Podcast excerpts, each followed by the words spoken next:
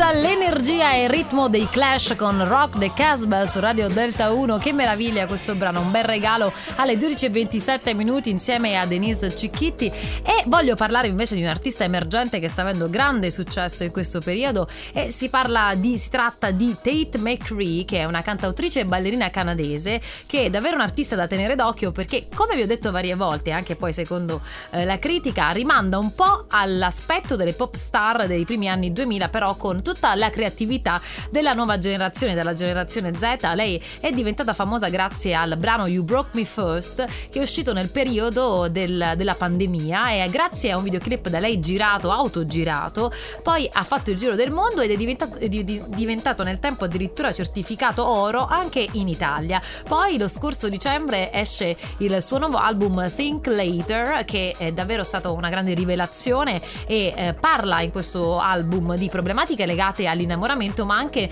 con delle coreografie poi nei videoclip davvero movimentate. E in questo, questo nuovo album lei dice che significa tanto eh, per lei perché ha imparato anche a scrivere i testi delle canzoni e se deve scegliere tra mettere su una coreografia e scrivere una canzone, nonostante le insidie che ha provato appunto nel stendere il testo poi della canzone, eh, dice di, di, voler essere più autrice, diciamo, che ballerina, ma noi ce la prendiamo così bella com'è nel suo complesso e nel suo nuovo album